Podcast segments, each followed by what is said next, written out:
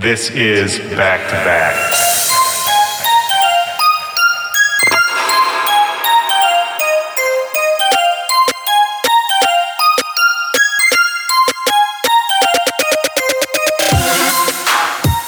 Yo, what's up, back to backers? This is Willy Joy. Welcome to the show.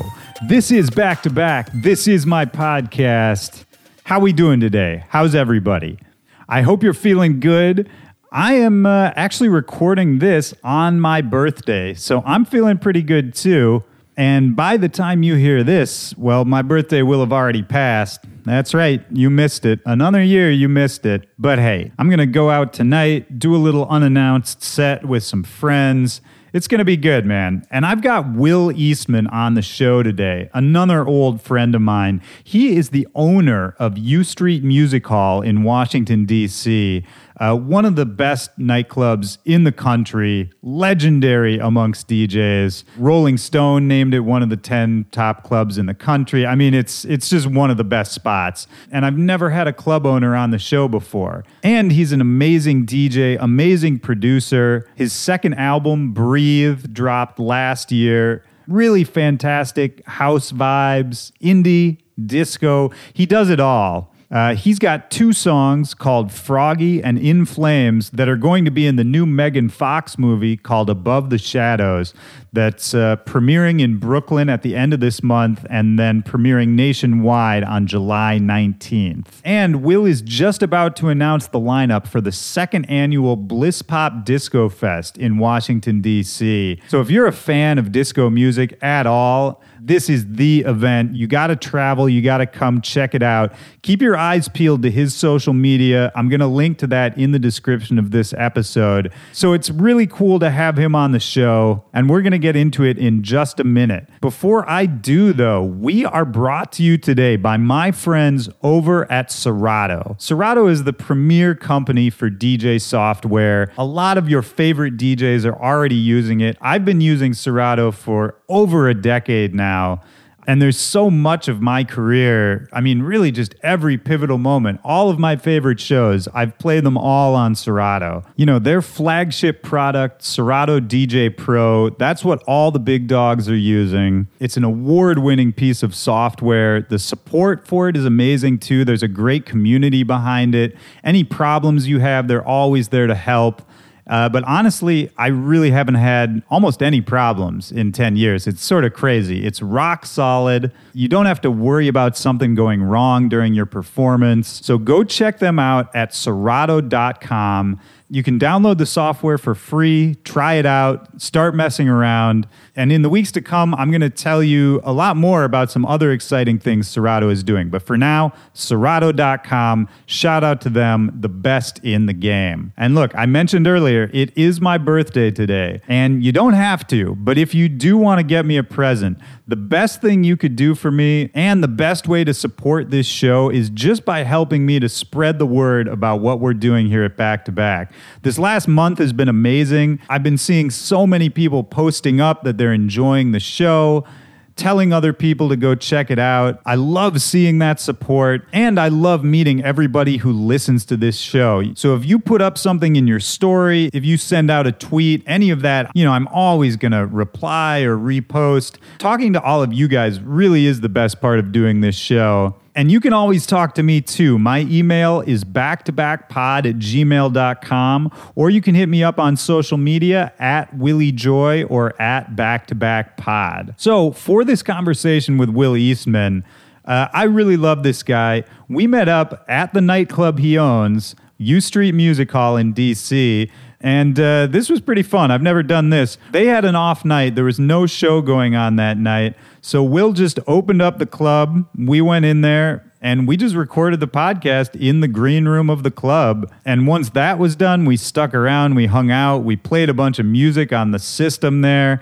It was really fun, man. Uh, having a friend who owns one of the best nightclubs in the country, I'd highly recommend it. Definitely do that if you're able. And, you know, beyond being a club owner, Will is an amazing DJ, a great producer. There was so much to talk about. You know, he's also the main talent booker for the club, which is another part of the industry that I haven't really talked about too much on this show. So we just got into everything. He has an amazing life story. He's been a fixture of his community for a long time now. And U Street Music Hall, man, so many of the previous guests on this show have played there over the years.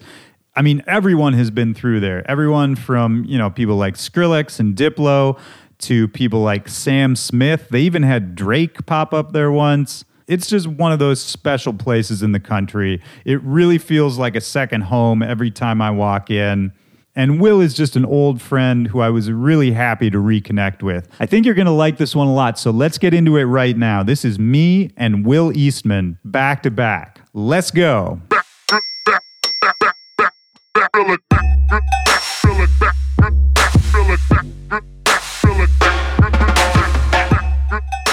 Does this ever get old to you after like 10 years that you can just come to your own club on a Tuesday night and just sit on the couch?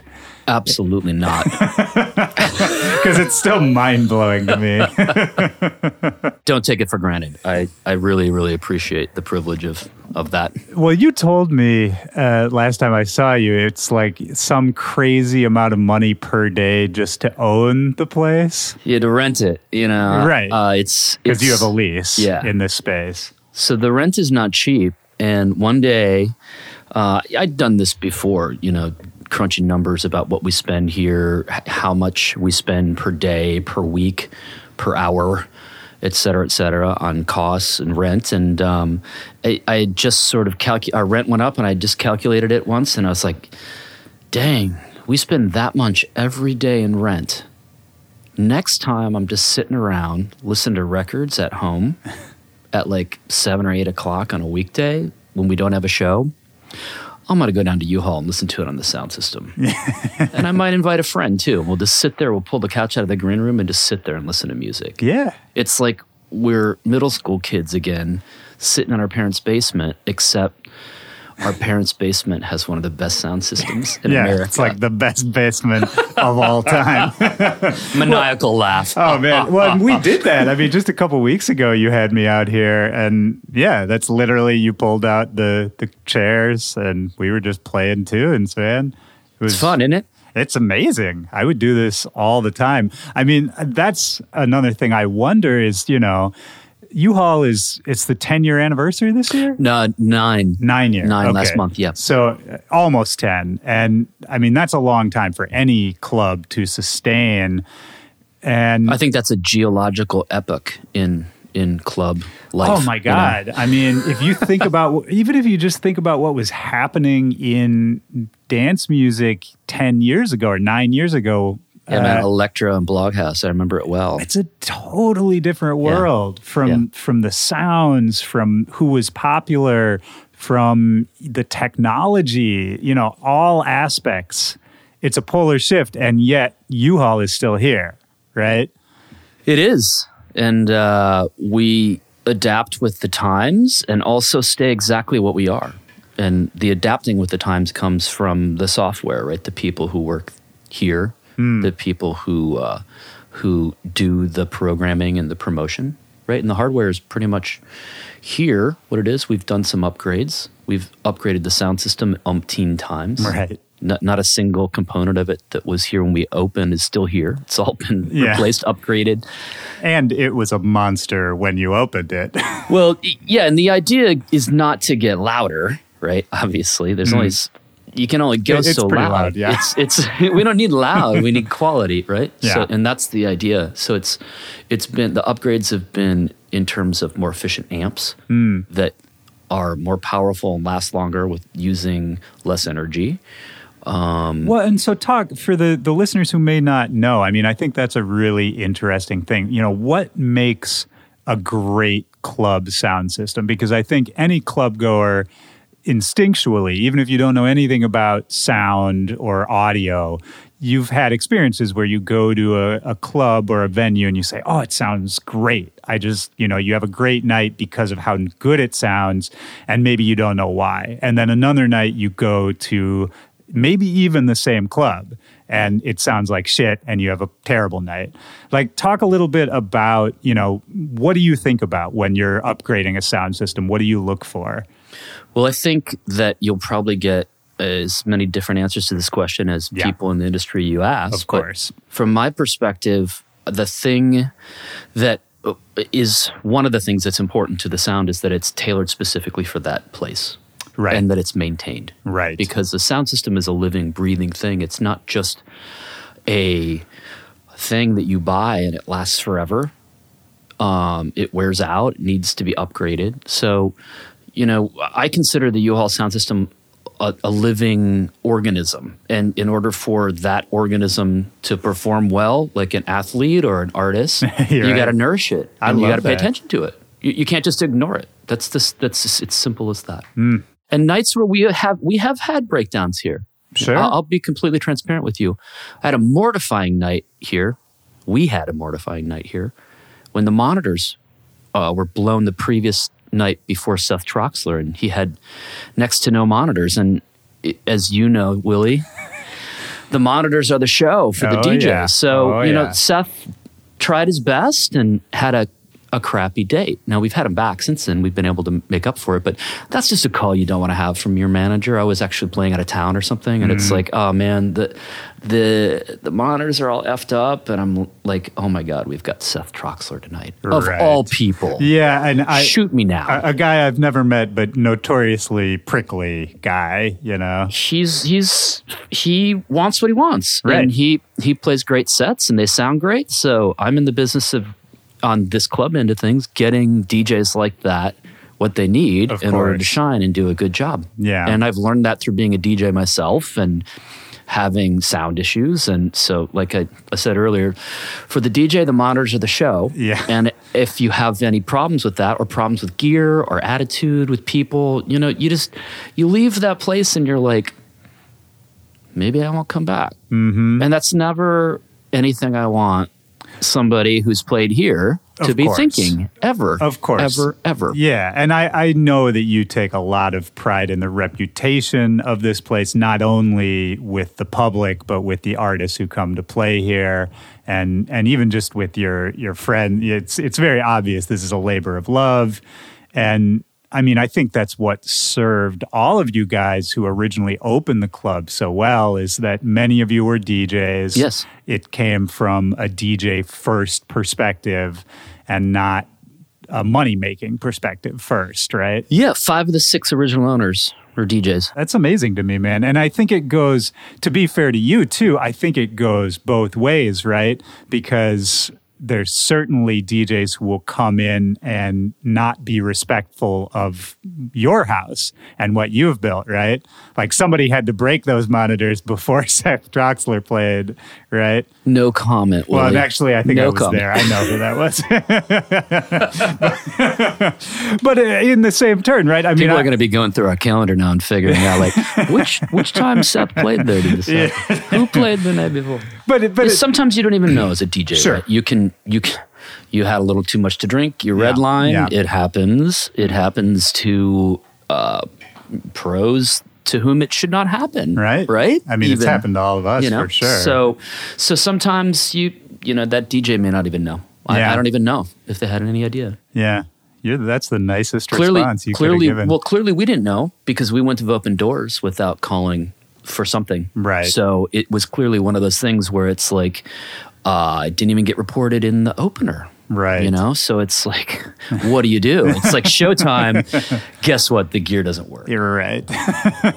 and so, you know, over nine years, and and we'll we'll put a pin in U Hall in a second, but uh, I, over these last nine years, not only have you you know been able to sustain the longevity, you're still here. U Hall's still doing very well, still you know I think heavily entrenched in the community. But for you personally, you know, how do you not fall out of love with it. You know, because this kind of job to me, I've never owned a club, but it seems like such a labor of love. It seems like a ton of work. It seems like something that would just consume you and could easily burn somebody out. You know, for you, how do you sort of stay engaged, stay excited? Well, um, that is a very interesting question.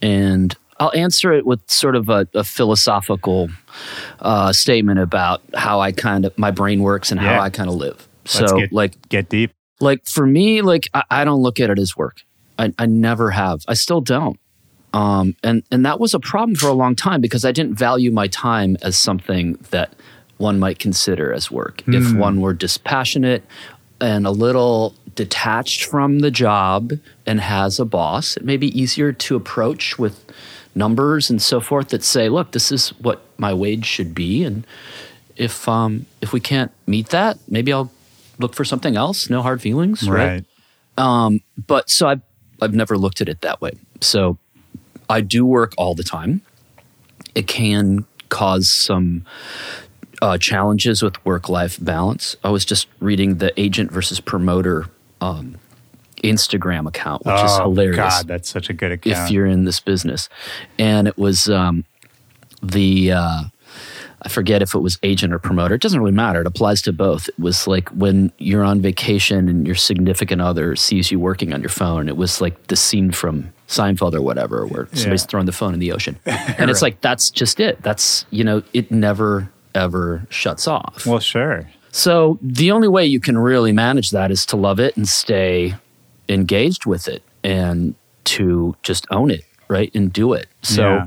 so I, I have um, from time to time in the past nine years gotten burnt out. One one time in particular, I took some time off, like uh, half halfway through there, four and a half years or something, and just sort of like it becomes a way where I learned over time you have to recalibrate your work life balance every day and not just look at it as something like, oh, wait till it gets out of whack or Right. whatever. Because I have a child now, he just turned three. Right. Um, you know, I have a, a loving, supportive wife that I love spending time with. We're going to go uh, actually on a couple vacations this summer. Ooh. I just said the V word I was going to say that's not a word you hear in in this, this line of work very much. and and was kind of verboten for me for a long time. Hmm. And if I was fortunate enough to get away, I was just uh, bringing the laptop and stuff. But so I've just sort of learned over time you have to recalibrate that, be self um, enforcing, and just try not to jump into it 100% because right. there'll be nothing left for you. You'll be an unshaved, unshowered shell of a human. You yeah. got to take some time to do something else, right? Absolutely. I mean, that's something I talk about a lot on here is when your passion becomes your work you know, and there, you can't really separate anymore what's fun and what's an obligation and what's work and what's play. It's it's dangerous, man. And I like what you're saying is that you just have to realize that that's happening and acknowledge that you day to day maybe you won't be able to see it but you just have to set those times say doesn't matter what else is happening i have to take a break now Yep. yeah Exactly. Exactly.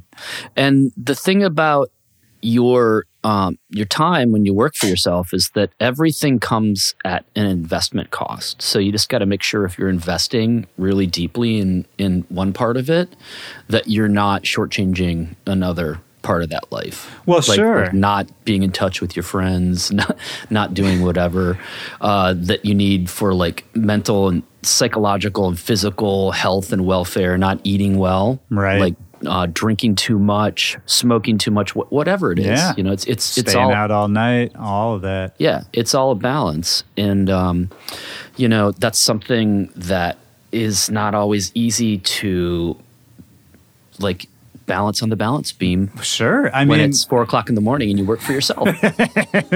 well i mean even you know even if you take a day like today i mean it's you know, past 10 p.m. We just met up here. I assume you've been, you know, doing business stuff during the day. You were hanging out with your family in the evening. My wife had a work event, so she didn't get home until like nine nine thirty. So I was watching my son, and when I hit you back, I was like, "Can we push it to 10? I was like, "Well, he's a music industry guy. He Oh, might understand." Oh, it's fine with me. But then I think about for you, you know, this is like you're just starting your third shift, you know? It is. It is. Yeah.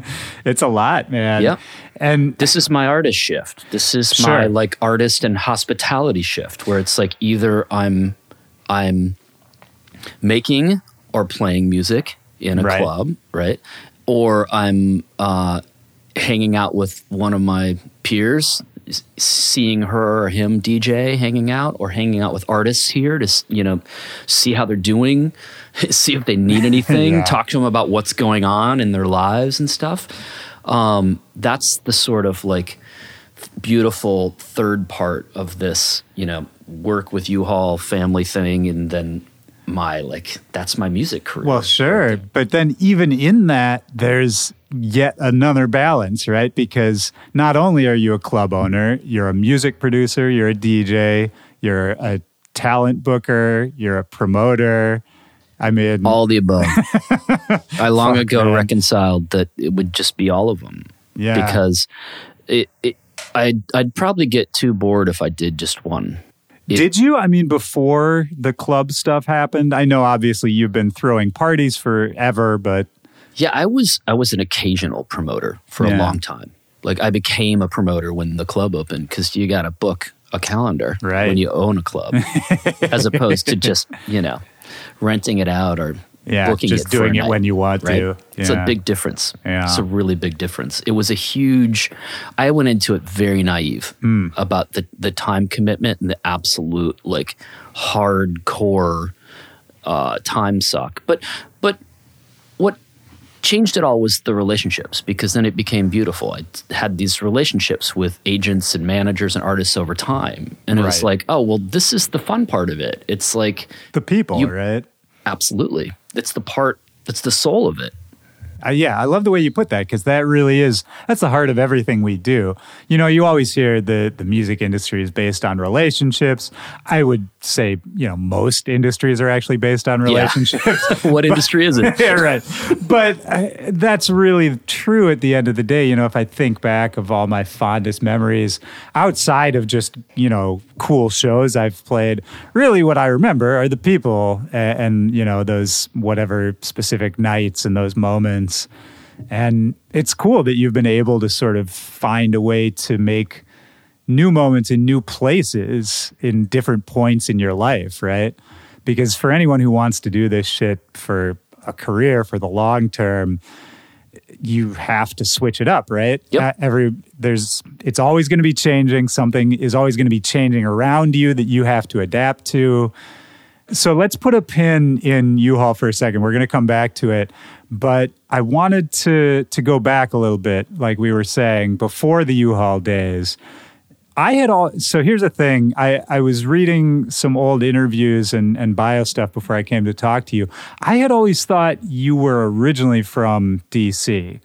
And that's not the case, right? I know that's a complicated question for a couple of reasons. Yeah. But uh, first of all, where did you grow up? I grew up in Wisconsin in Right. uh, kind of a smallish town called Neenah. Um, and it's just south of Green Bay, about a 45 minute drive. Beautiful community. Um, they have paper mills there. They make manhole covers. um, it's one of those Midwest places that was a bit, Factory town. yeah, factory town, but it didn't get hit hard in the 70s and 80s when, when other places did. And it eventually caught up. But, um, you know, So was it kind of an, you know, more or less an idyllic childhood in that kind of like rural Midwest uh, factory town kind of way? I would say um, Because that it conjures like a strong image to my mind. it, from an image wise, from a cosmetic uh, side, if you looked at the photos and the and the f- any you know Betamax film footage of my high school punk rock band playing or whatever. Um, and it is a beautiful place, but you know, I also grew up there at a very different time, and it was kind of brutal to be different. It was brutal to be to have gay friends, to Mm. play in a band, to have weird hair. You know, just to Were you always that kid? I was always that kid, and up I I began I I really was always that kid, and I became comfortable being that kid when I was fourteen. okay. It was like a summer break in between the school years, and I remember coming back to school when I was fifteen, and all my classmates being like, "What the hell happened to Will?"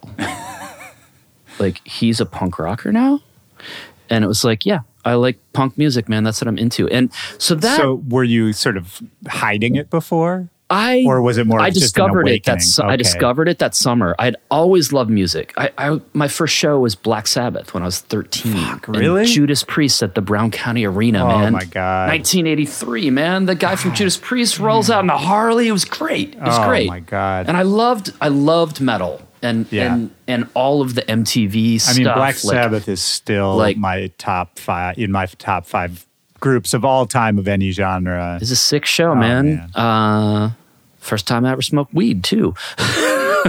nice. Sorry, mom.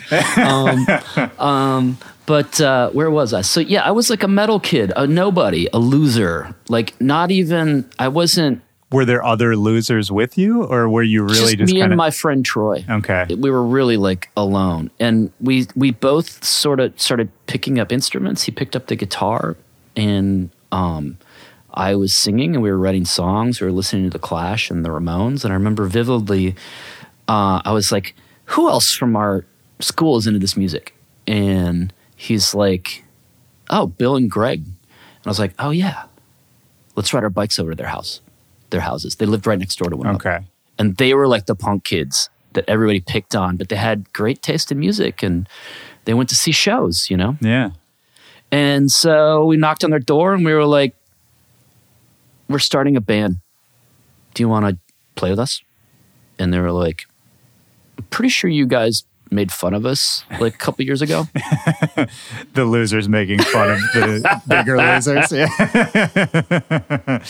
But then I think uh, Troy, being the diplomat he has, changed the subject or something and mentioned the Clash and or something, and it was just like it clicked. We became great friends. Like we started a band, and um, and that was it. My life was never the same hmm. after that. I I instinctively knew that this was probably the closest I would ever get to like really being myself hmm.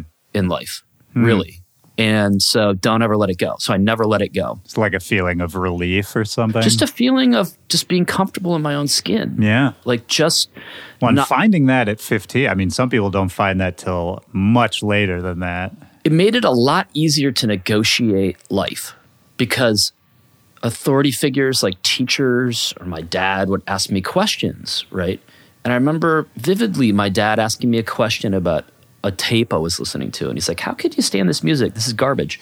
And I was like, Dad, this is such and such. They're from the UK. They have a certain style and they have a message. And then he was just like, Okay, I give up. And I walked away. But it's Right. like, before that, I could have just been like, "Oh, my dad hates my music. I'm crushed," or "Or this person doesn't approve of this." It gave me confidence to actually believe in hmm. what I was doing and thinking that felt so right. And it turned out that that gut feeling has never steered me wrong hmm. ev- ever on anything.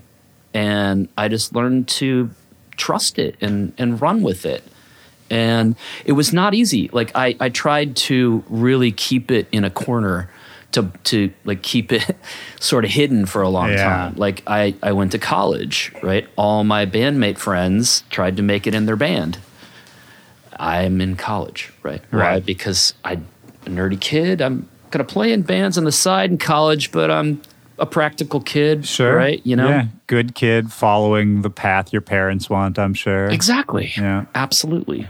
And um and that was tough. That was tough right up until the point when I quit my day job Okay. 12 years ago and um I told my my parents and I could tell they were supportive, but they were like I've been used to telling all my friends that my son's a historian. He works at the Smithsonian, and now I got to tell him he's a DJ.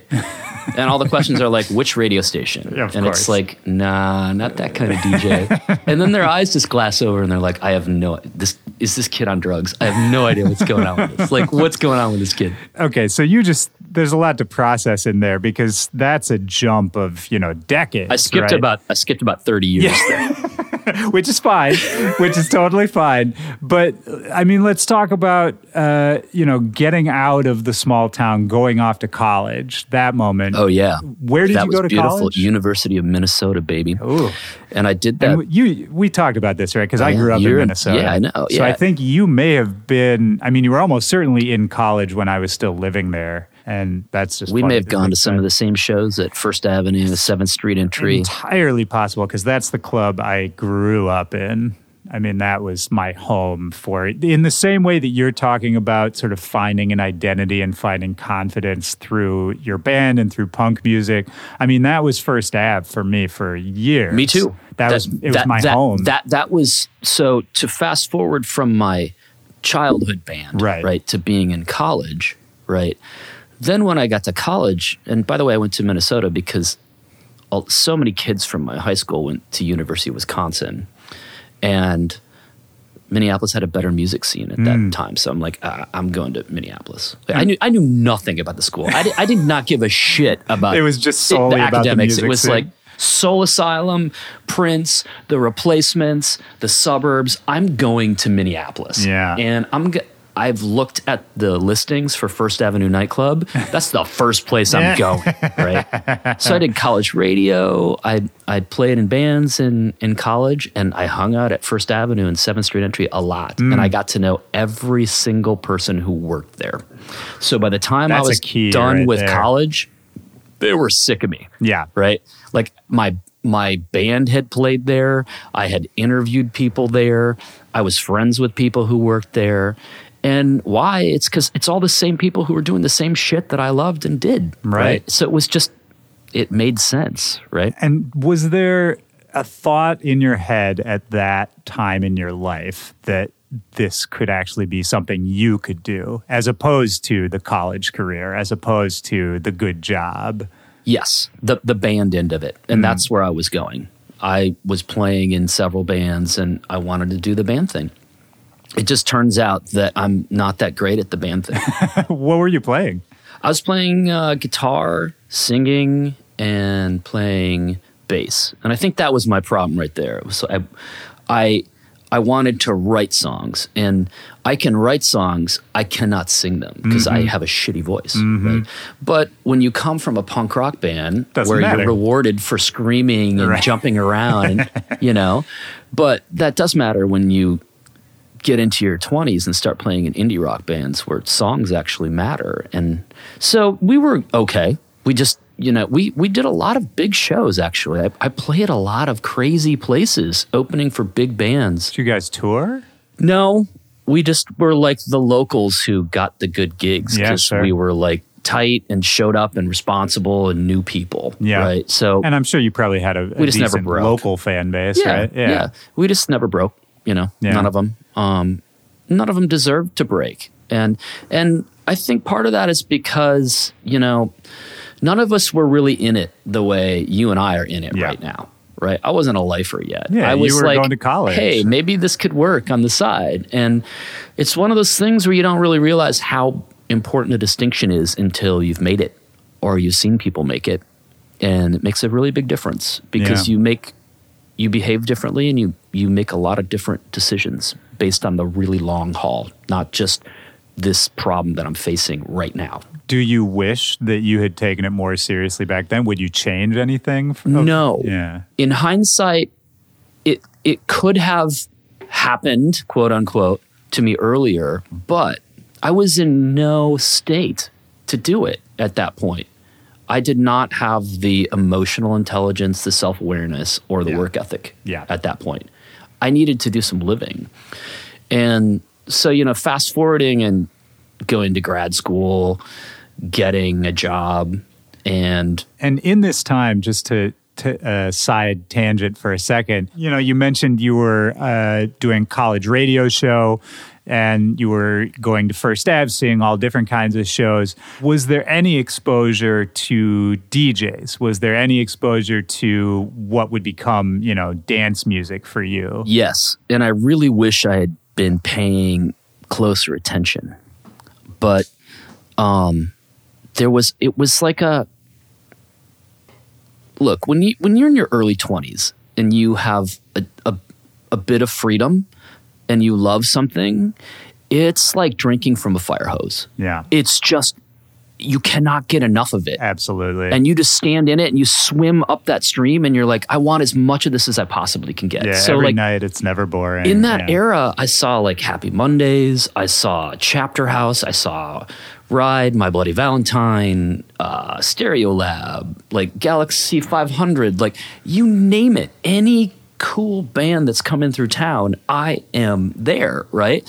So, including like, um, there was a Sunday night dance party God, there. that- that's literally that- where I grew up. That was yeah. great. You know, I remember hearing like uh, KLF, uh huh, uh huh, for the first time there. Yeah. And also, um, I mean that just that Sunday night dance party, man. I just because you're one of the few people I can actually talk to about that event. I mean that I think shaped my brain so strongly for what I do now because you would go there and you would hear every style of Yes, music. yes. You would hear house music Yes. into Nirvana, into the Beastie Boys, into some weird disco song I'd never heard. I mean, and this is in the the mid to late 90s. Yeah. Like this predates all the shit I usually talk about on this show by a good decade. And, and I was there before that. Right. I was there in the late 80s and early 90s. Okay, And so there you go. So they were playing like KLF and like all the uh, like Madchester stuff. Right. So it yeah, it was dance and it was rock stuff too because it wasn't unheard of to hear like a, a crazy big rock song of course. next to like some Chicago house track, Right. right?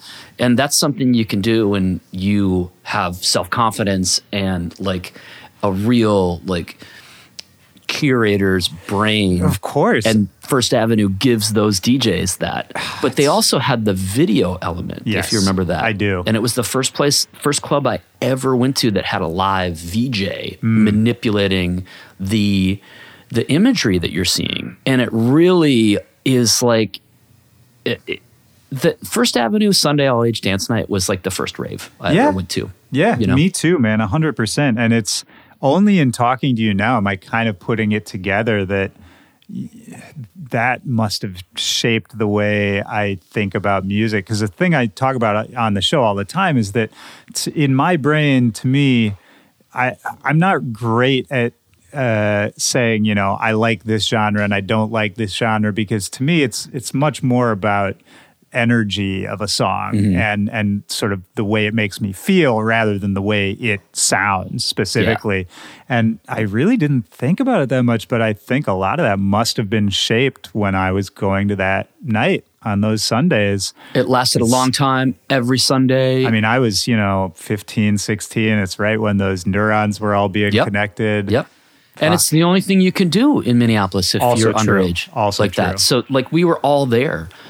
Um, another thing that's really crazy to think about is Kevin Cole from KEXP back in the day did a, a techno party on the First Avenue Seventh Street entry stage right which is like- sort of the the smaller room Yeah. of the club Yeah. yeah on like t- Mondays or Tuesdays or something, and it was called Depth Probe. I saw the flyers for that and I never went, but I know that event.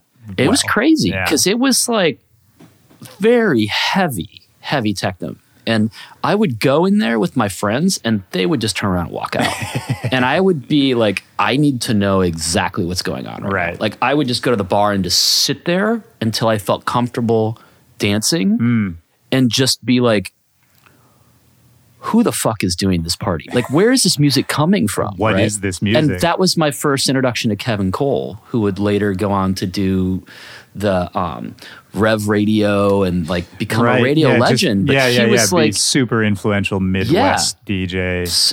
DJ Prince after parties at Paisley Park. Fuck, like, was just like Well, and for the listeners tastemaker. who may not know, we're talking about uh, the club in Minneapolis called First Avenue, which is where Prince shot Purple Rain, the iconic. You know, I mean, it doesn't get more iconic than that. It's a And if you haven't seen Purple Rain, just stop listening to this right now and go watch it. well, you could finish this and watch it. Sorry, Willy. I mean, you mentioned raves and that sort of the Sunday night being sort of the first rave. Were you were there raves, actual raves? Were so you there going were. to So that's raves? that's the third thing I was going to mention. I'm pretty sure I saw DVS one back then at some warehouse, but the thing is, like back then. I, we, we didn't pay attention to who was DJing. We Yeah, had no idea. We didn't, we didn't give a shit. It's Yeah. just like, look, there's going to be this crazy party. There's going to be lots of drugs, and there's going to be amazing music. Just show up right. and bring some beer, right? And Yeah. try not to be a dick and don't get kicked out, right? Yeah, if you're lucky, yeah. So we, I would go to those parties all the time with DJs, and you know, sometimes dance, sometimes just hang out. I, I, I have no idea who played any of those parties. I would love to have some sort of like way to check my calendar Yeah. and cross reference. I mean, for you, you know, coming from the band background, coming from, uh, you know, the the rock, the metal, the punk background, did you have any kind of attitude about dance music, or did you just immediately say, "Oh, this is great"? I feel like I was very open to it, whereas most of the vast majority of my peers in the rock scene were it was anathema to them. Yeah, of You- course. You, got to understand this was the day and age of Nirvana and grunge. Yep. And that owned everything, man. All my friends suddenly like started wearing cut off jeans and they had beards and long hair and I was just like, what is happening? But that you know, that scene was a reaction to you know the pop mainstream world at the time right? So it makes sense that it was sort of prickly to anything that wasn't that right? Yeah. and that everything that that wasn't this sucked and was uncool. And it's cool that you were able to sort of have an outside perspective on that a little bit. I have always been um, a omnivore, musical omnivore, and I've always given everything a, f- a fair shake. It's it's just because of the weird, obsessive way my brain is wired from music. yeah I can't not give something a listen because what if it's the most amazing thing ever? were you like that as a kid Or what if it gives you an idea of something that you could do that would be the most amazing thing I ever mean, in you're preaching to the choir here, man. But I mean, were you actually like that as a kid too? Like I you was. always I listened to everything. There was a show. Was there a lot of music in the house? Yeah. Oh my God. So my dad was an, a, a hi-fi enthusiast.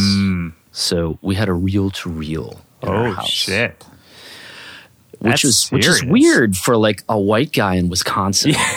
like It's really weird. listening to all this. He listened to Sly and the Family Stone and and reel to reel, man. He you was- really don't he hear was- about that outside of a studio. he was a real a real he's he's still alive. He's he's he's a real he was a real like um, music loving guy. And I remember listening to FM radio in his truck with uh, the Toyota truck where people would block off the other letters just so it said yo. he had one of those. and we would listen listen to FM radio and I just remember vividly like all these like classic rock songs from the 70s. Which is why I have like a soft spot in in my heart for a lot of that stuff. But it was just like um yeah, there was music uh, ev- everywhere. Okay. Everywhere. Like my parents when I was much younger, they owned a couple bars. When I was in high school, they owned a music venue Really? called the Ridgeway. I didn't know that. Yeah, Oh, from shit. 17 to 21, my parents owned a nightclub. So opening U Hall must have been somewhat significant in that way too. They told me to run as fast as I could. yeah. I mean, that's probably good advice. I, I think uh, they were still holding out hope that I would, you know, run, Yeah. run for Congress or yeah. something. Um, but it, it was that that was a very formative time for my parents to be out of the house every Friday and Saturday night Sure. because I threw a lot of parties in our basement. and of course I had to DJ those parties. So those were really some of my first DJ gigs was What was that like? DJing the so Just you on a turntable? it was just like you pick uh, a song, right? And Yeah. then put on another song.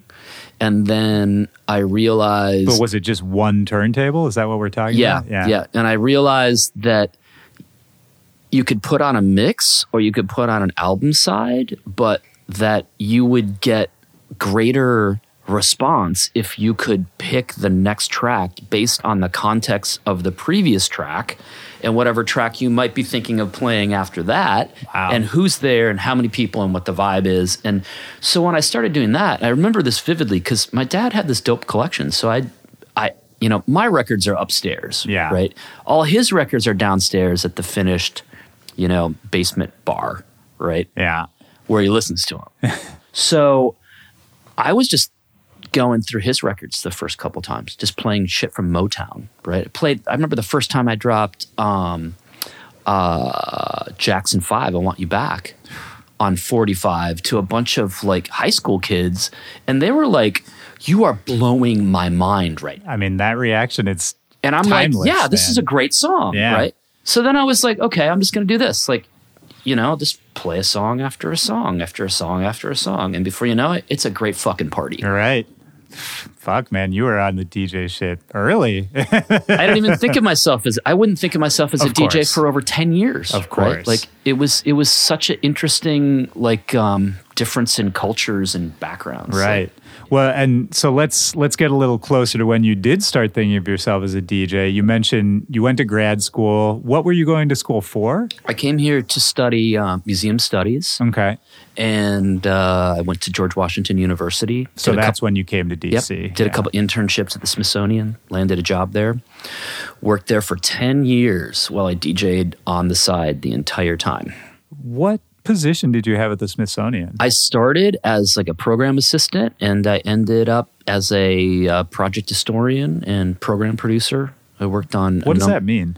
So I was on the trust money side. So Mm. if anybody, any of your listeners out there are familiar with government employment, and in DC there are a lot of you. Oh, There's yeah. federal government jobs where you're a civil servant. You have to pledge allegiance to the United States of America, put your hand on your cro- on on your heart, literally in a ceremony, Yeah. right? And then there's like private trust fund positions, and you can get hired and fired on a moment's notice, right? And so I was hired through quote unquote soft money Okay. in academia on a continuing like renewal every other like three to five years Hmm. or whatever. I think I was renewed three or four times. And so, um, yeah, I was basically hired on the programmatic end of things. So at the Smithsonian, the federal government covers like building maintenance and federal government salaries, but it's private money, donations that do the exhibits and I the see. programming. So I was working for a great center there called the Lemelson Center for the Study of Invention and Innovation. Hmm. And we did programs on history of science, technology, engineering, C- cool stuff. Yeah, it was I mean, fun. That sound that actually sounds really cool, and it sounds like not the kind of job you would hate necessarily. I loved it. Yeah. I totally loved it. It was what I thought I was meant to do. I I did a documentary on uh, Les Paul. Spent 35 hours interviewing him Wow. on camera. It, all that footage is in the archives of Wow. National Museum of American History, and that came out as a PBS documentary. That's incredible. Did um, some research on the the electric guitar, um, history of electronic music. Um, the, the the two big things I was hired for that sort of paid for my job was a centenary exhibit on the Nobel prizes and an exhibit on the American presidents, which is still up after 18 years. They should take that damn thing down. But um, but really, like that that was what I thought I was meant to do, right? And then I went to work on a job um, to launch a museum, a music museum project that unfortunately didn't come to fruition. Um, and I was at a point in my life where I was like, you know what? This thing I started doing the same month I started my job at the Smithsonian, actually, um, June 1998, is actually doing really well. This thing being the DJ. DJing. thing. Yeah.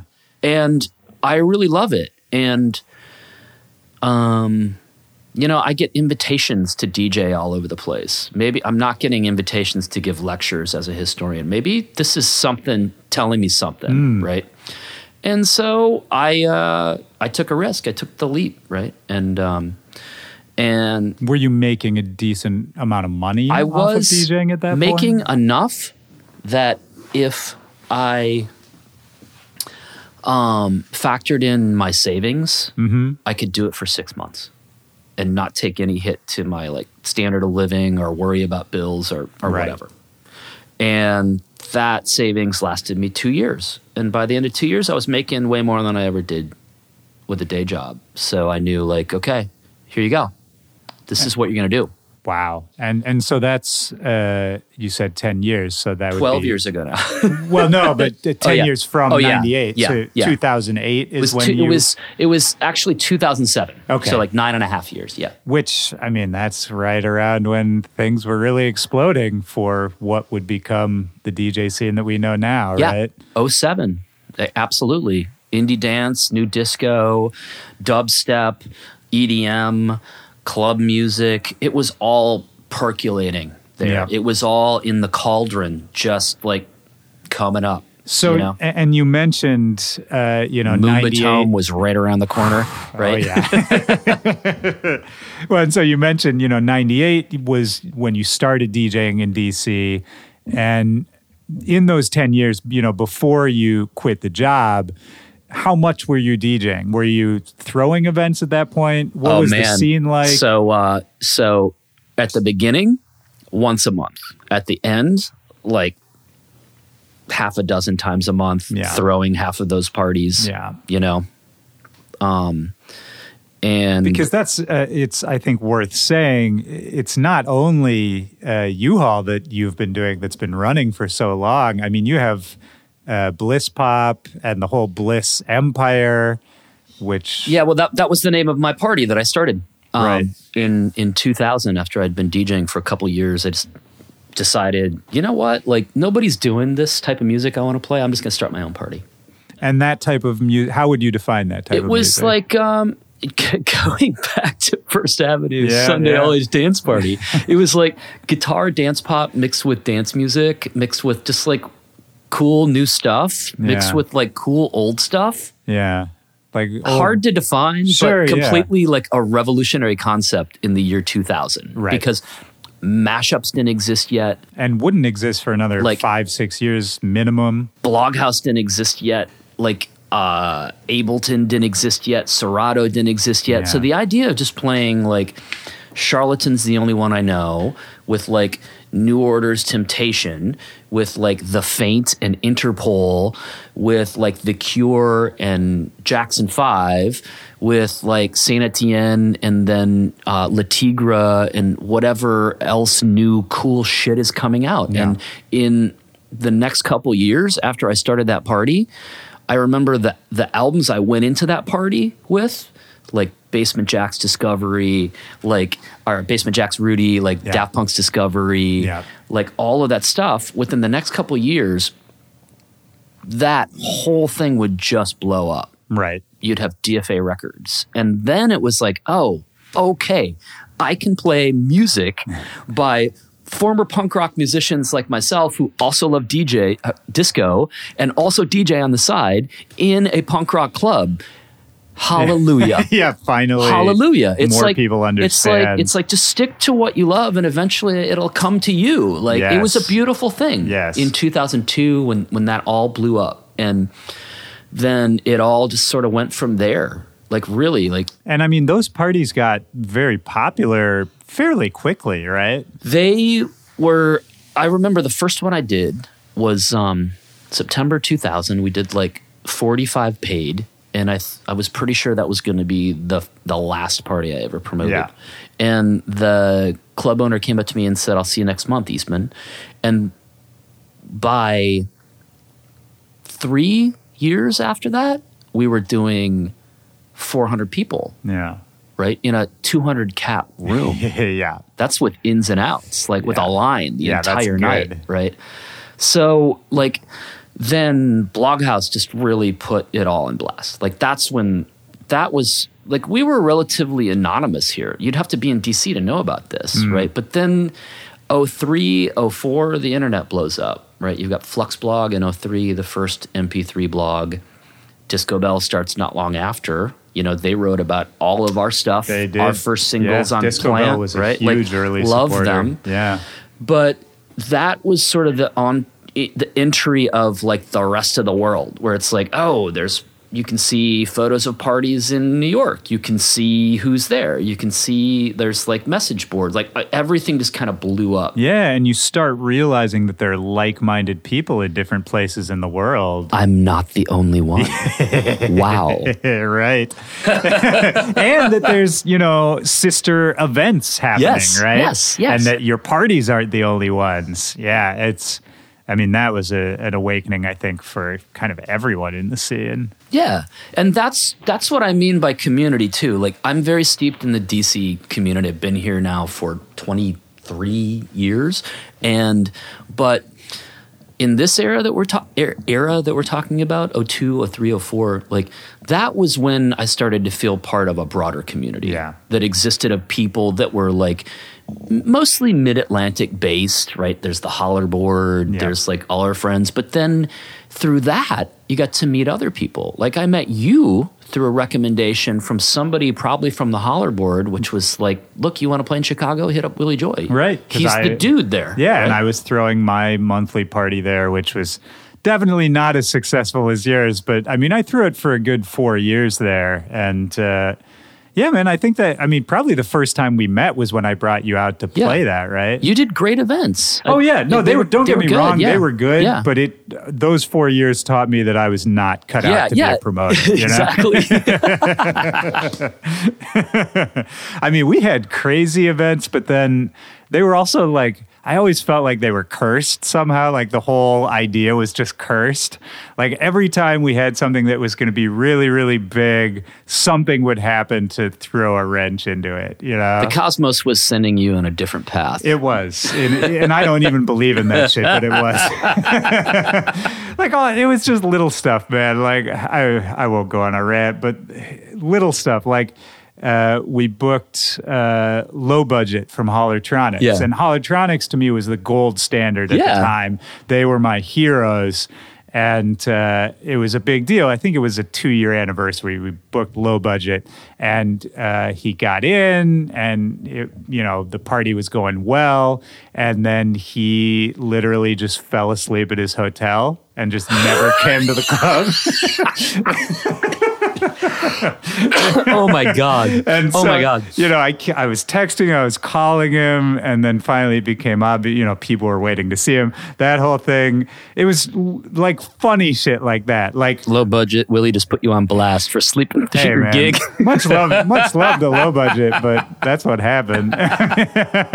So yeah, that that was that's We that's had one horrible. last story that you're going to laugh at. We the biggest, probably biggest booking we ever got was we got the XX to do a DJ Oh, set wow. at like the height of the XX like explosion. Oh my god, they're still huge. They're still huge now, but this was like when they were, you know, the first time around when they got Okay. huge, when everyone was like I remember that one. salivating for Yes. them. And they were coming to play my tiny little party, a room they were way too big to come and DJ. And uh, obviously, Jamie XX would go on to be a very famous DJ. And so they showed up. And uh, Jamie just smoked cigarettes in the back while his sister DJ'd the whole night. when, you know, much love to both of them again, but she's not a great DJ it was it was just little stuff like that where it's like you know i i don't need to do this I feel you, man. And, uh, you know, uh, those things happen. And, but what you do as a promoter is just solve the problem. Like, Right. like the problem would be like you just have somebody with that guy he's probably hungover. Like, let's just knock on his hotel room, make sure the driver's there, go pick him up. See, like, there's the don't leave anything to chance. Like, Yeah. like schmooze with Jamie. Just be like, yo, I'm looking forward to what you're going to be playing later, right? Like, what are you playing? Like, you know, it's just little things like that. It's See, literally like Th- This is why you own a club. nothing just happens on its own. Nothing at all, right? You're, I mean, absolutely true, man. And, you know, so for you, uh, you're throwing these parties, they're getting popular, you're becoming a known quantity locally in DC and in the region, networking with other people uh, around you. When do you start making this music that you can DJ yourself? Ah, yes. So that was um 07, 0, 08. I think my first remix came out in 07. It was a band. Oh God, I can't remember their name. They're, they're no longer around. Yeah. but they had hit me up, like and, a lot of bands. and they were like, you know, they were like a, like electro rock. Yeah. you know, like like the Faint meets uh, like the Killers or something. Sure. you know, before either one of those. Well, this would be no, the Killers were already around anyway. Forget my timeline. They're like Yeah, yeah. electro rock. So like they hit me up and are like, "Would you do a remix? We like you as a DJ. Um, you opened for us last time we were in town, which was true. Would you like to remix this?" And I was like, "Sure." yeah. Right? I was like, "Somebody asked me to do a remix." like, uh, okay. And I guess I guess like, that makes oh me. shit, how do I make And then I was like, "How do you do this?" Right? So I talked to all my friends and they're like, "Get Ableton." So I got Ableton, and then I played around with it, and uh, I just, you know, I wouldn't say it was like that. I fell in love with it. I wouldn't say that it was just like uh, computer love at first sight. Yeah. But it gave me a really good notion of like, okay, if you want to do this, this is the tool Right. to do this. Learn the tool, right? And then I learned to love it. I really learned to love it. Like I learned the shortcuts Mm-hmm. and like the tutorials and it was it was fun, right? Over time, but it it and came everyone was kind of over learning time. at that time. Yeah. Yeah. You know, you could get a cracked version of of anything, right? Of right? course. You know? When I think about that era, because that's right around when I was learning Ableton too. And I think a lot of our peers now, that's right around when a lot of people were learning that style of, of music production. And so back then, there weren't really standards yet, you know? Everyone was doing something different. Yep. I mean, the quality sonically varied wildly, but at the time that was okay. And it's very different from now, where I mean, if if your material doesn't stand up sonically, it doesn't matter how good of, Yeah. of an idea you have Yeah.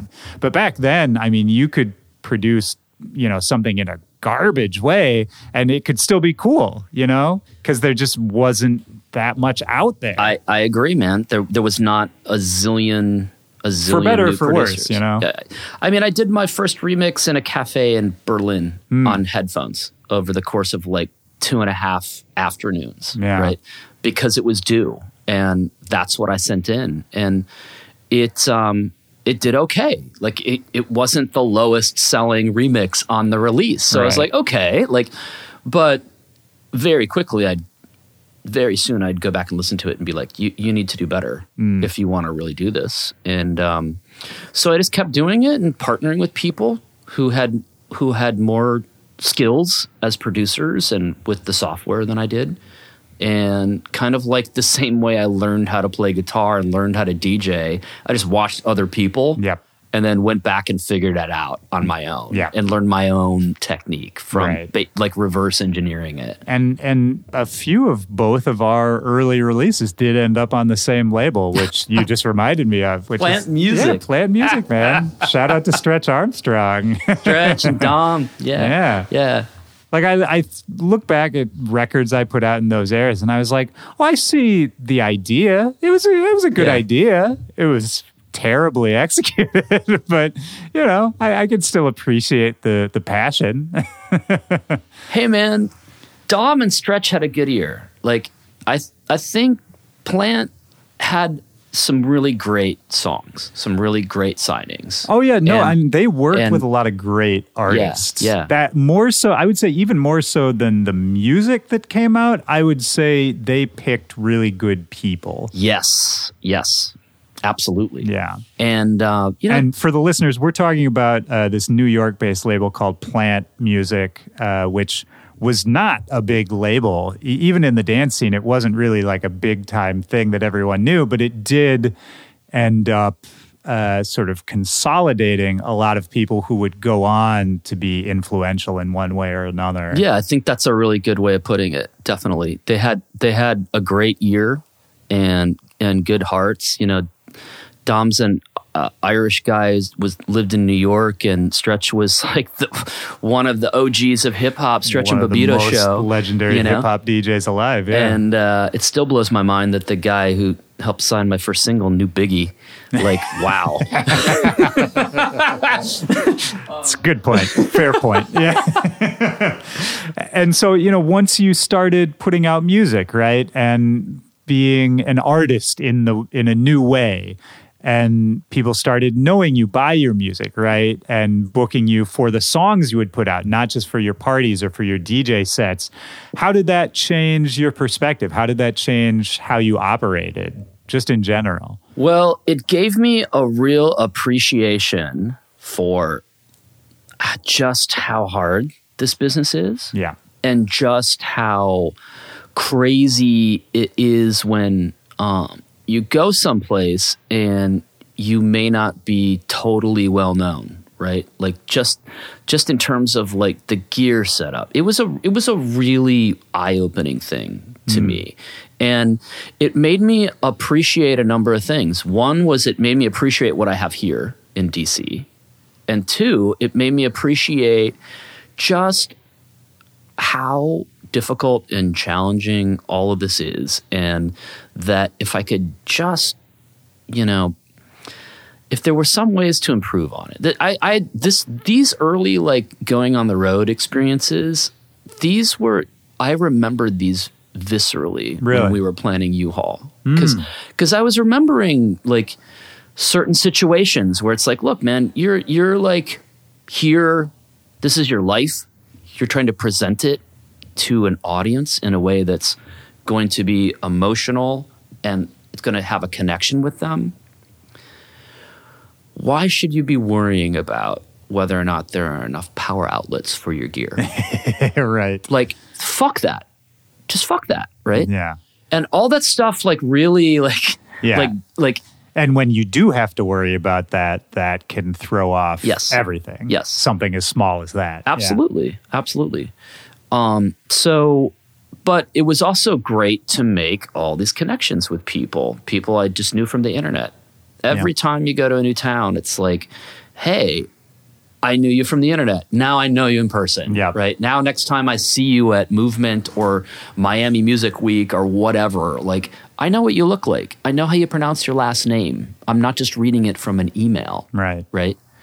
Um, Which that's- is- that uh, stuff's important. Oh, it's very important for all aspects of the business, no matter what you're trying to do. Um, those personal connections, and it reminds me of something you said earlier, which is, you know, you would spend so much time at First Avenue that you everyone just knew you, and not because you were showing up there saying, "Hey." L- do something for me, but just because you showed up and were excited to be there and supported what they had going on, and then eventually you just become a part of it, right? They absorbed That's me the like a, an me. amoeba. There you go. Right? Yeah. Like the music industry absorbed me. Yeah. And and I didn't have an agenda other than just to enjoy it Yeah. and maybe also just be a little proactive, Yeah. right? Like, okay, um, hey, I heard such and such told me you were looking for a bass player. Like, have you checked out her? Because I think her old band broke up and she was pretty good. Mm. Yeah. You know, just little stuff like Just that where helpful. it's like, look, I happen to be here at this moment in time and know these two people. Yeah. And you may be the only person on earth who has that specific, like, right. Intel. Oh, dude, I just mean- give it to them. Yep. They can do with it whatever they want. Yeah, and right? it has nothing to do with benefits to you. I don't care. Well, I don't care if it ever even happens. It's just like I put the idea out there, and But that energy will come back to you eventually. You know what I mean? It's a Like- karmic thing. Yeah, the, and I just had Diplo on the show, and he said exactly the same thing. He's he said more or less that he thinks that's a giant key to his success. Is just that over the years. That's something he's always liked to do is just, you know, connect people. think of how many support people, Wes has connected. Right. Like just just think think of that for one second. Oh yeah, he's done Like, it for me uh, multiple times. Holy crap. And I'm, you know, and I'm like not his closest friend, you know. it's yeah, uh, it blows my mind to think about that kind of shit, man. But so to bring it back to you, you know, as you're you're going along, you're touring, you're releasing music. You put out uh, an. a- I know you had various projects, but Yeah. you put out an album uh, fairly soon after that, wasn't right? until 2017. The fir- first The first album? Yeah. Oh, I thought- 17. wasn't I I could have sworn one of your other projects had an album before that. Uh-uh. Okay, then never mind. Uh, but regardless, I mean, you were putting out a lot of music. In, yeah, it in those uh, years. Yep. Um, so it was Plant, um, then some stuff on Nervous, then uh, stuff with Volta Bureau for Right. a few years. Yep. Um, and then That was your trio, right? the trio Yeah. with Output Message and Machiavellian, and some sort of techno stuff with a side project called Pentamin, and then from there just releasing my own stuff, and and that's where that was like 2015.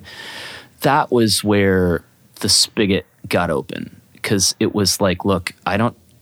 It was really interesting working with these labels and seeing the process, but look, they're all just throwing shit against the wall to see what works anyway. Yeah. You can do that. You can do that yourself. Mm. You can do that with your own songs. Like it really like opened up my mindset and vibe in terms of like your artistic output and that to to sort of say I don't need to rely on the label. I don't necessarily need this cosign to validate me. I don't. I don't because I had already had other cosigns. Right. Right. Like from that point, it was like people saw me DJ and they're like, he knows how to DJ. He's not just a producer. Right. Right. And then people who knew me as a DJ listen to my music and they're like, oh, he can also make music. and it's like, yeah, I've actually been making music uh, since I was 15. Like I joined my first band when I was 15. like that bass line on Feelin', my first single, I played that. Right. And Miguel played the guitar. We played actual instruments on these damn records, right? Yeah. Like, and so that it was a good feeling to, for there to be like a synergy there. Um, but you know, really, the releasing my own stuff was just a a godsend, a godsend. Um, and I've I've been fortunate, you know. I get some decent royalty checks from that stuff, like um, Well, that- I mean, and that's some the- syncs too. It's it's cool. Well, you know? yeah, it's it's something I don't know that everyone thinks about is that yes, sure, like signing your music to a big prestigious label is great and will make you feel great and can be a really good thing for your career, but if you do it yourself, you own everything. everything Nobody else owns that shit. Yeah, everything own it. good that happens to it, you get all the benefit. I mean, there's it's maybe the scarier road at first, but it's I don't know, man. You, I, I think the proof is that you see basically all of the giant artists of our time. They'll release with labels for a couple EPs, and then once they get some juice, they just Yeah. do it themselves. Absolutely. you know.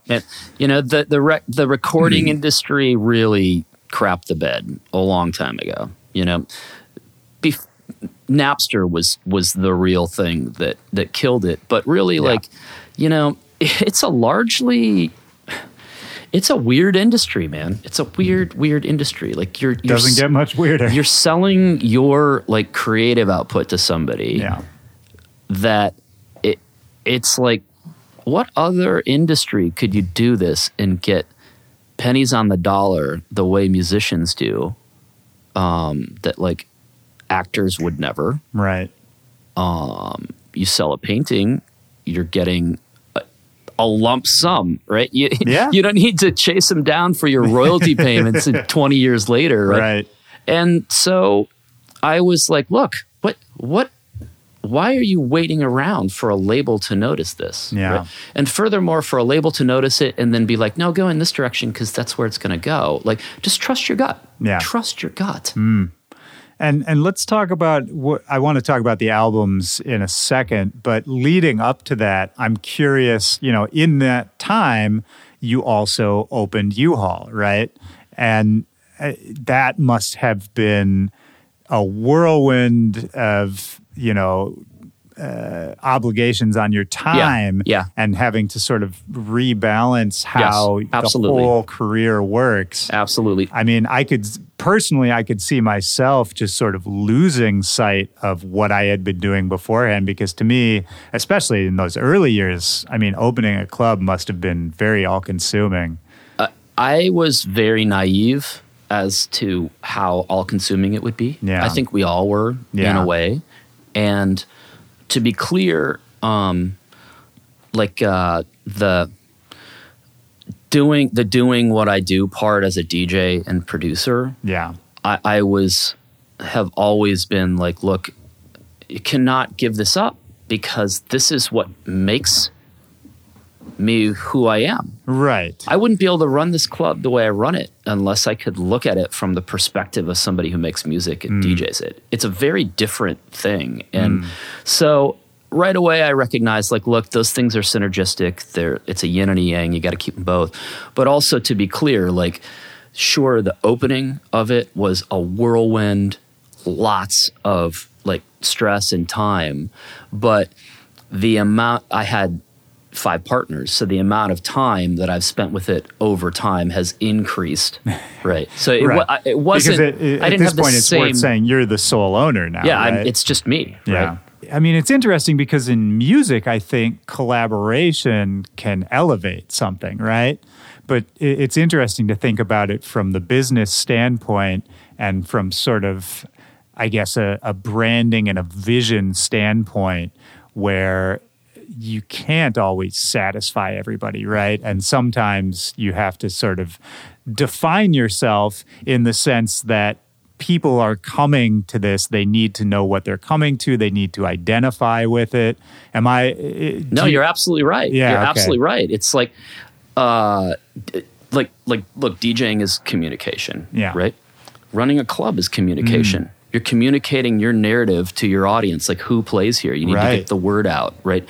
And you need to be able to explain to people like why they should come to this show, which is on a Wednesday night and costs twenty five dollars. right And you need to be convincing and authentic.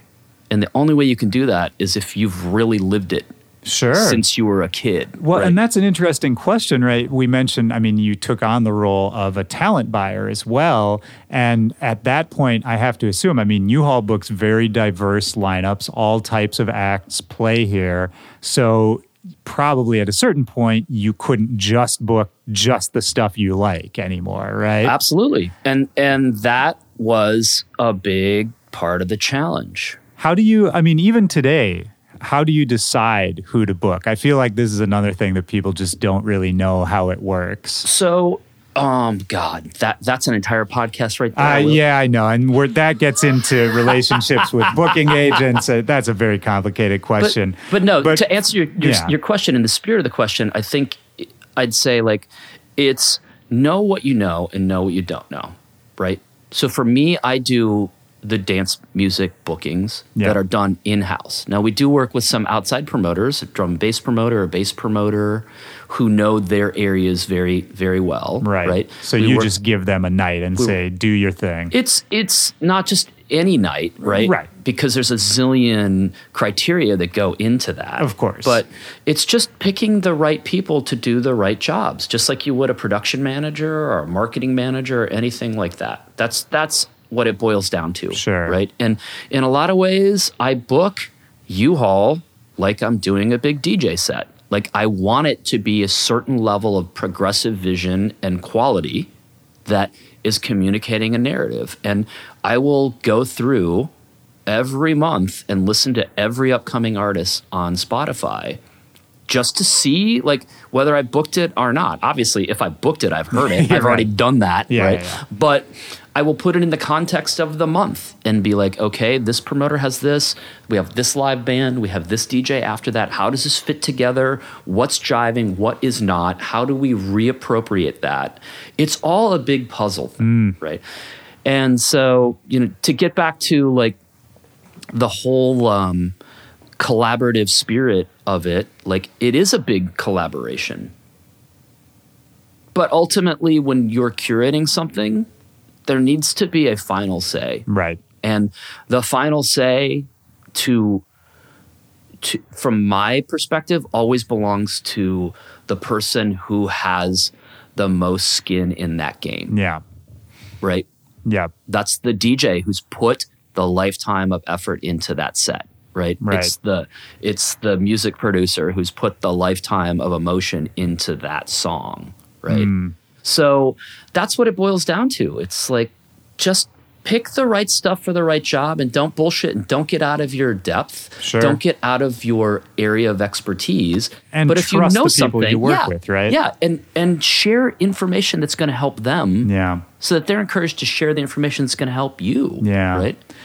One another interesting thing I'm thinking about now is how much DC and the music scene here has changed since U Hall opened. Incredibly so. Right. I mean, now, A, you're not the new, fresh, exciting venue anymore. And there's several competing quote unquote venues, right? Who do not the same thing, but similar events that maybe would draw the same crowd that would come here that maybe didn't exist when you started. Yeah. do you do you find competition energizing? Do you find it do you even think of it as competition? It, I try not to compete with anybody yeah. at U Hall. People compete with us. yeah. And well and yeah to be fair we should say too i mean U Hall uh, one of the best clubs in the nation. I'm not just saying that because i'm your friend. I mean that's what rolling stone said that and i mean i think it's been acknowledged we've- at this point that you guys have kind fortunate of to have set the bar accolades. yeah yeah and I think a lot of that was timing and degree of execution and all the rest of that. But Yeah. yeah, there's there's a lot more places here, and I try not to look at it as competition. The way that we do our stuff is focusing on what we do best. Yeah. and that's always the way to success. Period. It's when you try to focus on something that you shouldn't be doing or that is not best suited for you that Mm. Sure. people get in the weeds. It's simple as that. yeah And Or if you get insecure, like say a new club opens up and you see they're doing well doing something that you don't do, and you think, oh, maybe I should do what they're doing. That to me, I mean, you see it with Yeah. DJs and Yeah. producers too, right? You can't do that. You have no integrity. Right. Like just stick to your guns. Like Yeah. And so we thought long and hard about who we wanted to be. I thought long and hard about who I wanted to be. And I decided a long time ago. And so that's made it easier to stay the course in certain programmatic Yeah. angles, right? And um, so, yeah, I, I feel like we really helped encourage a lot of people in DC to enter this sphere Right. because they saw that it could be done. And I'm very proud and happy about that because I think we have a great scene and a community in DC. And some of those of those clubs and promoters have done a really good job of doing something that wasn't already there, something that we don't do here. And others haven't, right? And it's just like to me, it's like you're not going to get it until you get it Right. right? So um, it's just like anything else, whether it's producing or DJing. It's it's it's like surfing. There's no there's no rules to it, but there are also a lot of things you can't do if you want to do it successfully. So just figure it out, right? Yeah. And um, so yeah, we we we have um, stayed true to the primary, in my opinion, the primary um, principles of U Hall that we set forth when we open. One is that it is democratic and open f- for everyone, and that goes for music programming as well. It is a music hall. It is not a nightclub. We do mm. not only have DJs. Right. Period. And it's funny because we got known as a DJ club and people talked about it as a DJ club. And then they were like weirded out when all these bands like Sam Smith and people started playing here. And it was like, did you not notice the stage that has literally been there since day one? Like, but people don't always look outside, going back to like me in Minneapolis, like Right. being in the band scene and being in the DJ scene. People aren't aren't looking at the forest, they're looking at the trees in their own lives. It's your job to make it compelling to them to look a little bit outside of looking at their feet down on the ground. Like Yep. just look at something else. Like and if you come here for an early show and there's a DJ thing after, you end up staying for it, like or just looking at our calendar and being like, "Hey, I haven't checked this out. I want to check something else different out." That's that's success to me. Yeah, So- man. and I mean, you've had uh, I, just everyone has played here at this point. I mean, DJs obviously everyone everyone has played here, but even even artists from other disciplines. I mean, we were ta- you mentioned say Sam Smith. Last time I saw you, you mentioned when Drake popped up here. I mean, Drake was here. it's crazy to me, man. Uh, I think that's amazing, you know, because that can kind of underpin not only the dance scene, the electronic scene, but that's just contributing to the community. You know? broader broader culture, man. Yeah. It's like if you're not here to contribute to the culture through music, why are you here? That that's that's the only thing anybody will ever remember guys like you and me for. Yeah. Like Well, like is the music. So if you're not here to push it forward, why are you here? I have to think too, and I correct me if I'm wrong, but if I put myself in your shoes and you know, I'm going along as a DJ and producer, I'm touring, and then I open this club and that ends up becoming this thing that be, gets way bigger than I thought it was going to be and becomes this big influence, not only from where I'm from, but kind of all over the country. Artists are talking about it, big names are coming to play. I would have a weird ego thing where uh, suddenly it's not about me anymore and it's about this thing I've created. But now I think about it and I think about what you've done with it. And I mean, the effect you've had in nine years of running this venue, I mean, you've affected more people, more artists, certainly more fans of music than I think any of us could as an individual artist, right? It's it's been beautiful. It's it's been really beautiful, and I um I like that. In a way, it's it's kind of it's kind of weird, maybe a little perverse. I like in a way that it's like nobody thinks of me as the the talent buyer of U Street Music Hall. Nobody, nobody, everybody thinks of me as a DJ and a music producer and, and the owner of the club. But people have no idea that I've been the lead talent buyer here since day one, right? And that's that's okay because like I still identify as an artist. I don't, I, even though I'm deeply in the music industry, I don't primarily identify as a music industry guy. Right. I identify myself as an artist and a music lover. Yeah. And certainly, you know, my first uh, remix came out in 07, first single, single came out in 09. We opened in 2010.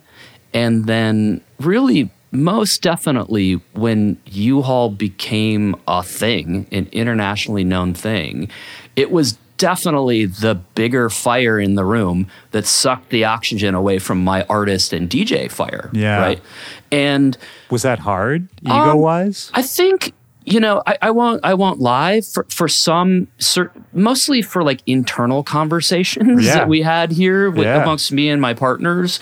Um, sometimes it it hurt, but um, no, it's been beautiful to just watch it grow because I'm very aware that despite all of this big flame and visibility, it is still my career as a DJ and a producer that keeps me grounded in this and able to do it in a way that's beautiful. And- Right. And, that career is stronger than ever. Right. I just released my second album. Yeah, which is exactly Like- where I was heading. this is So the, so the U Hall fire did not completely extinguish the the artist and DJ fire. It just like put it on the back burner for a while. But Right. I now feel that I have more fuel in my tank and flexibility to take this to places I never could have imagined like 10 years ago as an artist. Because for one thing, I can have complete integrity as an artist. I don't need to worry about anything Right. for its selling. I I don't need to worry about shit. In terms of a DJ, I never have to have an agent or worry about gigs. I can DJ whenever and wherever I want now Yeah. on my terms Right. with the people I want to DJ with, playing what I feel like playing. Absolutely. And that's a beautiful thing to have in this industry Yeah, having- because people fight for that. Sure. They work so hard for that. And so it's like I've I'm just now beginning to reap the rewards of having that flexibility. Right. And you don't have to rely on the next gig to pay your rent, right? And I you don't, nor the next trend. I don't have to Right. jump on any trend. I don't give a shit about anything. You can operate. well, yeah, that's. I don't give a I mean, shit. that's literally the dream, man. Absolutely, and and you can just operate from a place of pure creativity, right? And yeah, it doesn't it's beautiful. Doesn't matter. I test out tracks Yeah. here. You know, nine times out of ten when I'm on the road, I wish I was playing at U Hall anyway. yeah, so it's a beautiful privilege to be able to play here as often as I have. I don't think anybody's DJ'd more at U Hall than I have. Right. And, and um, that is just simply like a, a winning lottery ticket. really, like I feel so fortunate about that because it's not just the sound. It's the vibe, it's Yeah. the community, it's the staff, it's the people here, it's the people who've been coming here since 2010. Yeah. People who are coming to my parties before that and new people. yeah, And now in the past couple of years, I, I really approached U Hall when we opened in 2010, like run a marathon like a sprint. And I ran and worked on it as hard and as fast as I could until one day I got to a point where I'm like, we're still in business. we're, we're not going to go bankrupt. Maybe not this, this year. Yeah. Right. Right. so like, okay, relax a little bit. Right. is that when you took a step back? That that was 2015. Yeah. Yeah. I took a step back, handed it off to the staff for six months, and I was like, okay, you got this. And is that when you started writing the music that would eventually be on the My first album, yeah, yeah. That Yeah. that was the start of it. You hmm. know, I I released a solo single on Nervous called Sugar, and then went to work right away. Did a couple EPs for Main Course. Remember Jeremiah? and absolutely. Bot? Yeah, Bot, Astronomar. Yeah, yeah, yeah. Shout out to all of those guys. then uh, that was when Hilo, the idea for Hilo was born. Right. I spent a lot of time working on it in 15 and 16. I, I know you've told this story umpteen times, but I, I feel like it's just such an amazing story that we should probably mention it is, you know, where the title of that album comes Oh, from. yeah. Yeah. So, um, about, let's see, 2014, end of 2013, I learned that I'd been adopted and it had been kept um, secret uh, from me my entire life. Learned this as a as a grown man. How, so yeah, and so you're what? How old at that I was point? 45, at that 45. point. 45 years old. Fuck, Crazy. Yeah. Crazy. And it's a long, convoluted story. I've talked about it with media and it's it's I've come to terms with it. I understand why and how it came about. And uh, I I'm gonna work on a memoir about that at some point. You should. Um, I've been gathering notes for it, and uh, but um, yeah, I learned that I'd been adopted, and I tracked down my birth parents, met them, and um, Hilo is the name of the airport that I landed on the island of Hawaii to you know meet my birth father's family where Wow. they grew up for the first time. So that was sort of the that's the backdrop of that album which is very much about the emotional kind of prolapse and trauma and I beautiful moments imagine. it's beautiful moments too you know But you know, at age 45, because it, I think you know that kind of story, finding out that you're adopted, meeting your birth parents. If that happens to anyone at all, it usually tends to happen when, When they're a lot much younger. Yeah, yeah, right? yeah, yeah. And so, for you at that age, already having a life, a career, an identity, I can only imagine. I mean, look it, it, it- emotionally, it- but it- also artistically, it right? just completely threw my life a curveball yeah, that that um you know I'll, I'll flesh out in this memoir someday but Right. at that point i chose to process it as an artist and to make a concept album about what it felt like to learn i was adopted and how i dealt with it and how the the emotions and the narrative of that sort of two years of my life That that was the first album I did, and um, you know, it's uh, I'm very proud of it, and um, I'm glad that I was able to communicate that narrative. I wouldn't want to relive it. It was just how I chose to process it at that point in my life. I mean, it's amazing you could sort of channel it into that. You know what I mean? Because I think I even think about for myself. I don't know for me if I if something traumatic happens or if something shocking happens. You know, usually my I, I tend to retreat. You know, I tend to pull back. Well, I was working on an album. I was working on music, and I saw it manifesting itself everywhere. And I decided, like, just let it happen. Hmm. D- don't rein it in. Yeah. just just tap into it let it happen see where it goes and and there were you know half the i could do a b-sides of for both the albums but they wouldn't be as good but i could do b-sides and there was stuff in there that was pretty decent that got the axe because i had to be like what tells the story of this experience hmm. that i'm talking about here the best and those were the eight songs that made hilo Wow. right there from beginning to end Wow. Froggy to Limitless. And I still remember that. It's a great album too, man. I still remember when you first sent me that. Thanks. Mm. Yeah, Thanks. It, it was, I think a lot of people were like, huh? What's this? Like, is this deep house? Is this like piano upbeat house that Will's done before? This doesn't sound like new disco, which is like how we first got to know this guy by playing funky beats. Like, some of it is club music, but some of it is just music. Right.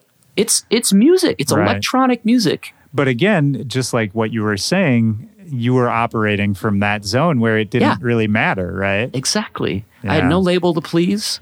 I had no deadline for that album. It was done when I said it was done. Right. And then that's how you progress onto whatever Yeah. you're going to do next, right? Yeah. And so now, I mean, a year later you drop another album. Yeah. I mean, is is this going to be a thing? Are you Um, well, so it was actually um, two years. 2 years? Yeah, okay. yeah, yeah, yeah. So well, even so, that's a good I had pace. originally aimed for a year, but it took a year yeah, extra. Of course. Two years, I would be happy if I could do that. But to be honest, I haven't worked on a song in six months. Hmm. I'm just not in an artistic moment right now. Yeah. I'm really loving DJing right now.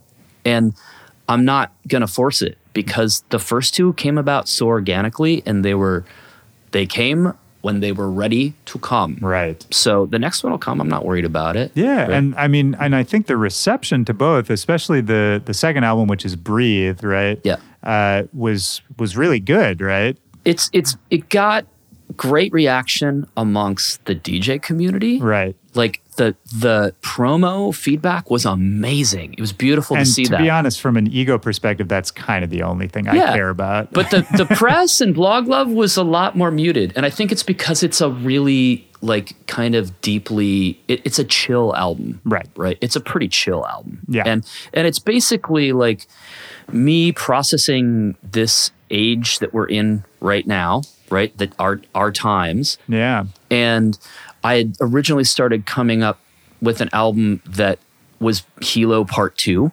You know, had guest vocalists on it. It wasn't it wasn't about the same subject matter, but I was like, I already made that album. I'm gonna make a different album. So I decided to make an album that was deeply steeped in all of my inspirations for music, like dance music in particular. right. So there's some breakbeat on it. There's like, uh, but I also included like all of my like guitar rock band love. There's some trip hop. There's some shoegaze. It's kind of all over the place, and um, I think that any label, unless I was already famous and successful, would look at it and be like, "Oh, how do we market this?" Right. And I was like, I, I don't care. That's why I don't have a label. I'm just putting it out. Right. Right. The reaction has been great from the community. More tracks from this album ended up in DJ mixes than the first album. You know, more tracks ended up getting, you know, in playlists or whatever. And um, I'm just happy because I get to do exactly the music that I want to do without anyone else that I need to answer to. Yeah. Is there anything we haven't covered? Is there anything else you want to get out there? Uh, I know we haven't mentioned the the disco. yeah, fest I mentioned that- Blisspop Disco Fest. I started this last year, and you know, if anybody knows my my Bliss party and wh- why I'm known as a DJ. It's because I love playing disco, funk, funky house, disco, new disco, old disco, all, all of it, disco edits, underground disco. I love it all, right? And so I had no idea why there wasn't a disco festival yet. And I had this idea with a bunch of friends and asked a bunch of my colleagues in this area from Classixx, Breakbot, whomever, all these people I'd known and booked and DJ with for a long time. And they were like, yeah, you should do it. This is like going back three or four years. And then nobody did it. And so finally I was like, well, I'm just going to do it. Fuck Yeah. it. So we got Giorgio Moroder and Claptone to do the first one. And now this year we're doing it again, September 27th and 28th in DC. Uh, two nights, six shows at the 930 Club and U Street Music Hall. Don't miss it. Just wait till this lineup drops. I'm very proud of it. I've been working on it since the last fest Yeah. ended. And it's been beautiful because the artist reaction's great. People get it. They're like, oh, I understand it. What you're trying to do here. Right. Let's come play this thing. Let's right do of it. Of course and it's I, I love again it's the strength of the vision it's a very specific thing you look at it you know what it is it's from a trusted team a trusted artist in yourself and it's again instantly identifiable. You know what you're getting. All the disco fans out there all the the indie fans out there keep an eye on that. It's worth traveling for for sure. The the last thing that I feel like we should talk about, we touched on it for just a second, is the just because I know people are super interested in this, the relationship between a talent buyer versus a booking agent versus a promoter. Oh, yeah. And just the, you know, in terms of a day to day bird's eye view, how that operation works from your perspective, in terms of, you know, thinking, hey, I would like this person to play at my nightclub. Oh, yeah. And yeah. how does that actually, you know, what is your experience of how that actually ends up happening until they're actually here playing a show? Well, it is often long and labyrinthine. Yeah. And um, if it's that's I don't think people understand how long these just to book one person playing one night. Yeah, how like long like just to can give you an idea, like um, you know, I'm solidifying some stuff. It's it's it's uh it'll be May tomorrow. I'm solidifying some stuff for December, right? Yeah. That we won't announce for months and months, you know. And it's it's already lined up.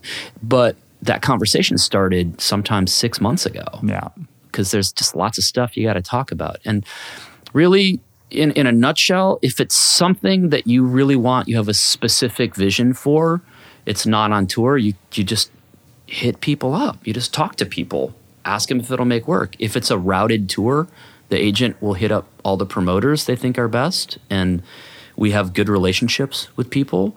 And um, the that's what it often boils down to. Like it can be a very simple uh, tr- transaction or conversation if you have a good relationship with back the agent and promoter, right? And if you don't, then it can be more difficult. Yeah. And and that's no fun for anybody. So the best way to do it is just to work with integrity, try to do a great job every time. When you fuck up, and everybody fucks up, I don't care who you are, at some point, somebody in this business is going to crap the bed, whether they realize it or not, right? There could be something where it's like, oh, I forgot to send the tech rider advance. And it's like, that's on you, dude. Right. Like, you may be at home in bed and somebody's having a shitty show because they didn't know what the setup is. yeah, But when you crap the bed, apologize right away. And uh, hopefully, you know, if you work hard, you'll get some cool stuff in and people support it and you get to build something, right? I, I it all comes back to to intentions and and relationship. I think Yes. those are kind of the the themes of this whole conversation. Yeah. Uh, yeah, Intentions matter. You can't hope to come out with a great outcome unless you go into it with intentions to have a great outcome. Because otherwise, Murphy's Law, it's going to go south one way or another. You will end up with something that does not remotely resemble the great show that you had imagined happening, right? So you have to come in with the intention and the imagination that it's going to happen. And then you just solve all the little problems every day that makes it happen. It's really that simple. and also that hard. yeah, yeah, that's both very easy and almost impossible. Which is, I mean, that's that's what you're here doing, man. I and that's what it. you do as a DJ. That's what you do as a producer, Absolutely. right? It's like, oh, I can't get this sound. I can't. Oh, this this track didn't work. How are you gonna recover from that track? You're gonna you're not gonna recover from just not acknowledging that you didn't make a mistake Right. and just keep going down that path. You got to right the ship. You Yeah. got to you got to and recognize when it's not working, right? Yes. Yeah. Yeah, hundred percent, man. Well, I, you know, on a personal note, you know, we we talked a lot about those formative years at the Sunday night dance party at First Ave. Uh, to me, man, like I was around DC when you guys first opened U Hall, and it really did, especially the first time around when I lived here six years ago. I was kind of disconnected. I was in a weird mental place, and and U Hall really for me was that home again, and it was kind of a centering place. And so I'll always be really thankful for that. Uh, just being there. I mean, I've also gotten to play here a lot, which is super fun, and I want to do all the time. But just in terms of a community spot and, and a place to feel like home, I was always really thankful for that, man. So I'm I'm really happy you're still here doing it. I'm glad we get to talk like this. It was really fun. thanks thanks. Hey, without you, it's just a haul. All right. I can't take credit for that joke. That's No, bro- pretty good. Last question. Uh, I ask this at the end of every episode. Um, just uh, the first thing that comes to your mind, you don't have to think about it too hard. Just a time in your life, uh, a memory, and it could be from recently or from when you were a kid, any time when in a moment, uh, music really deeply affected you?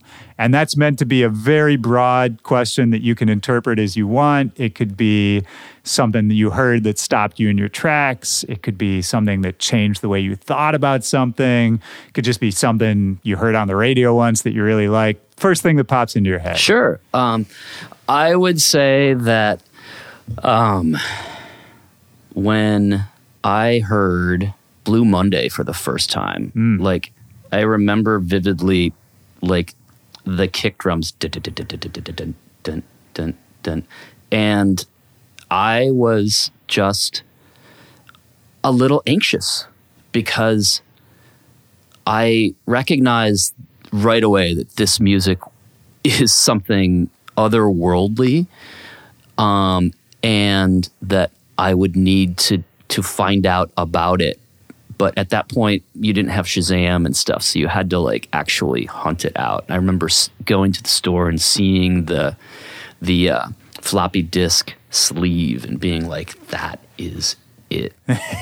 I need to have this." Yeah. Right? And just like listening to it over and over again, and just being like, "You you you can hear a couple notes, it can change your life."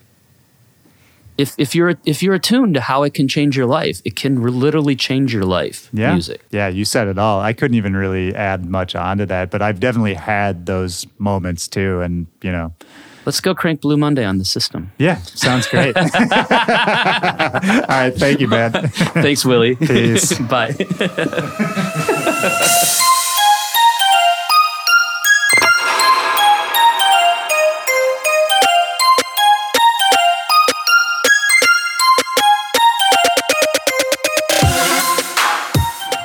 Right, that's the show. Shout out to Will. So great to hang out with you, man. That was such a fun night. For everybody out there listening, I hope you enjoyed that as much as I did. Don't forget, very soon, Will is going to be announcing the lineup for the second annual Blisspop Disco Fest in DC. If you're a fan of disco, you cannot miss this. I already know some of the artists who are playing. It's a crazy lineup. Will's album Breathe came out last year. Fantastic album. And I'm going to put a link in the description of this episode where you can go find all of his music, the tour dates, all the information about U Street Music Hall, all in that link. My name is Willy Joy. You can always keep up with me too. Back2backpod at gmail.com is the email address, or you can hit me up at Willy Joy or at back2backpod on all social media. That's it for this week. Thank you to our sponsor, Serato, as always. I hope everyone out there has a great rest of your week. I'm going to go enjoy the rest of my birthday here. I hope you have a great one. Take care of yourself, take care of the people around you, and I will talk to you next week. For Back to Back, this is Willy Joy. Peace.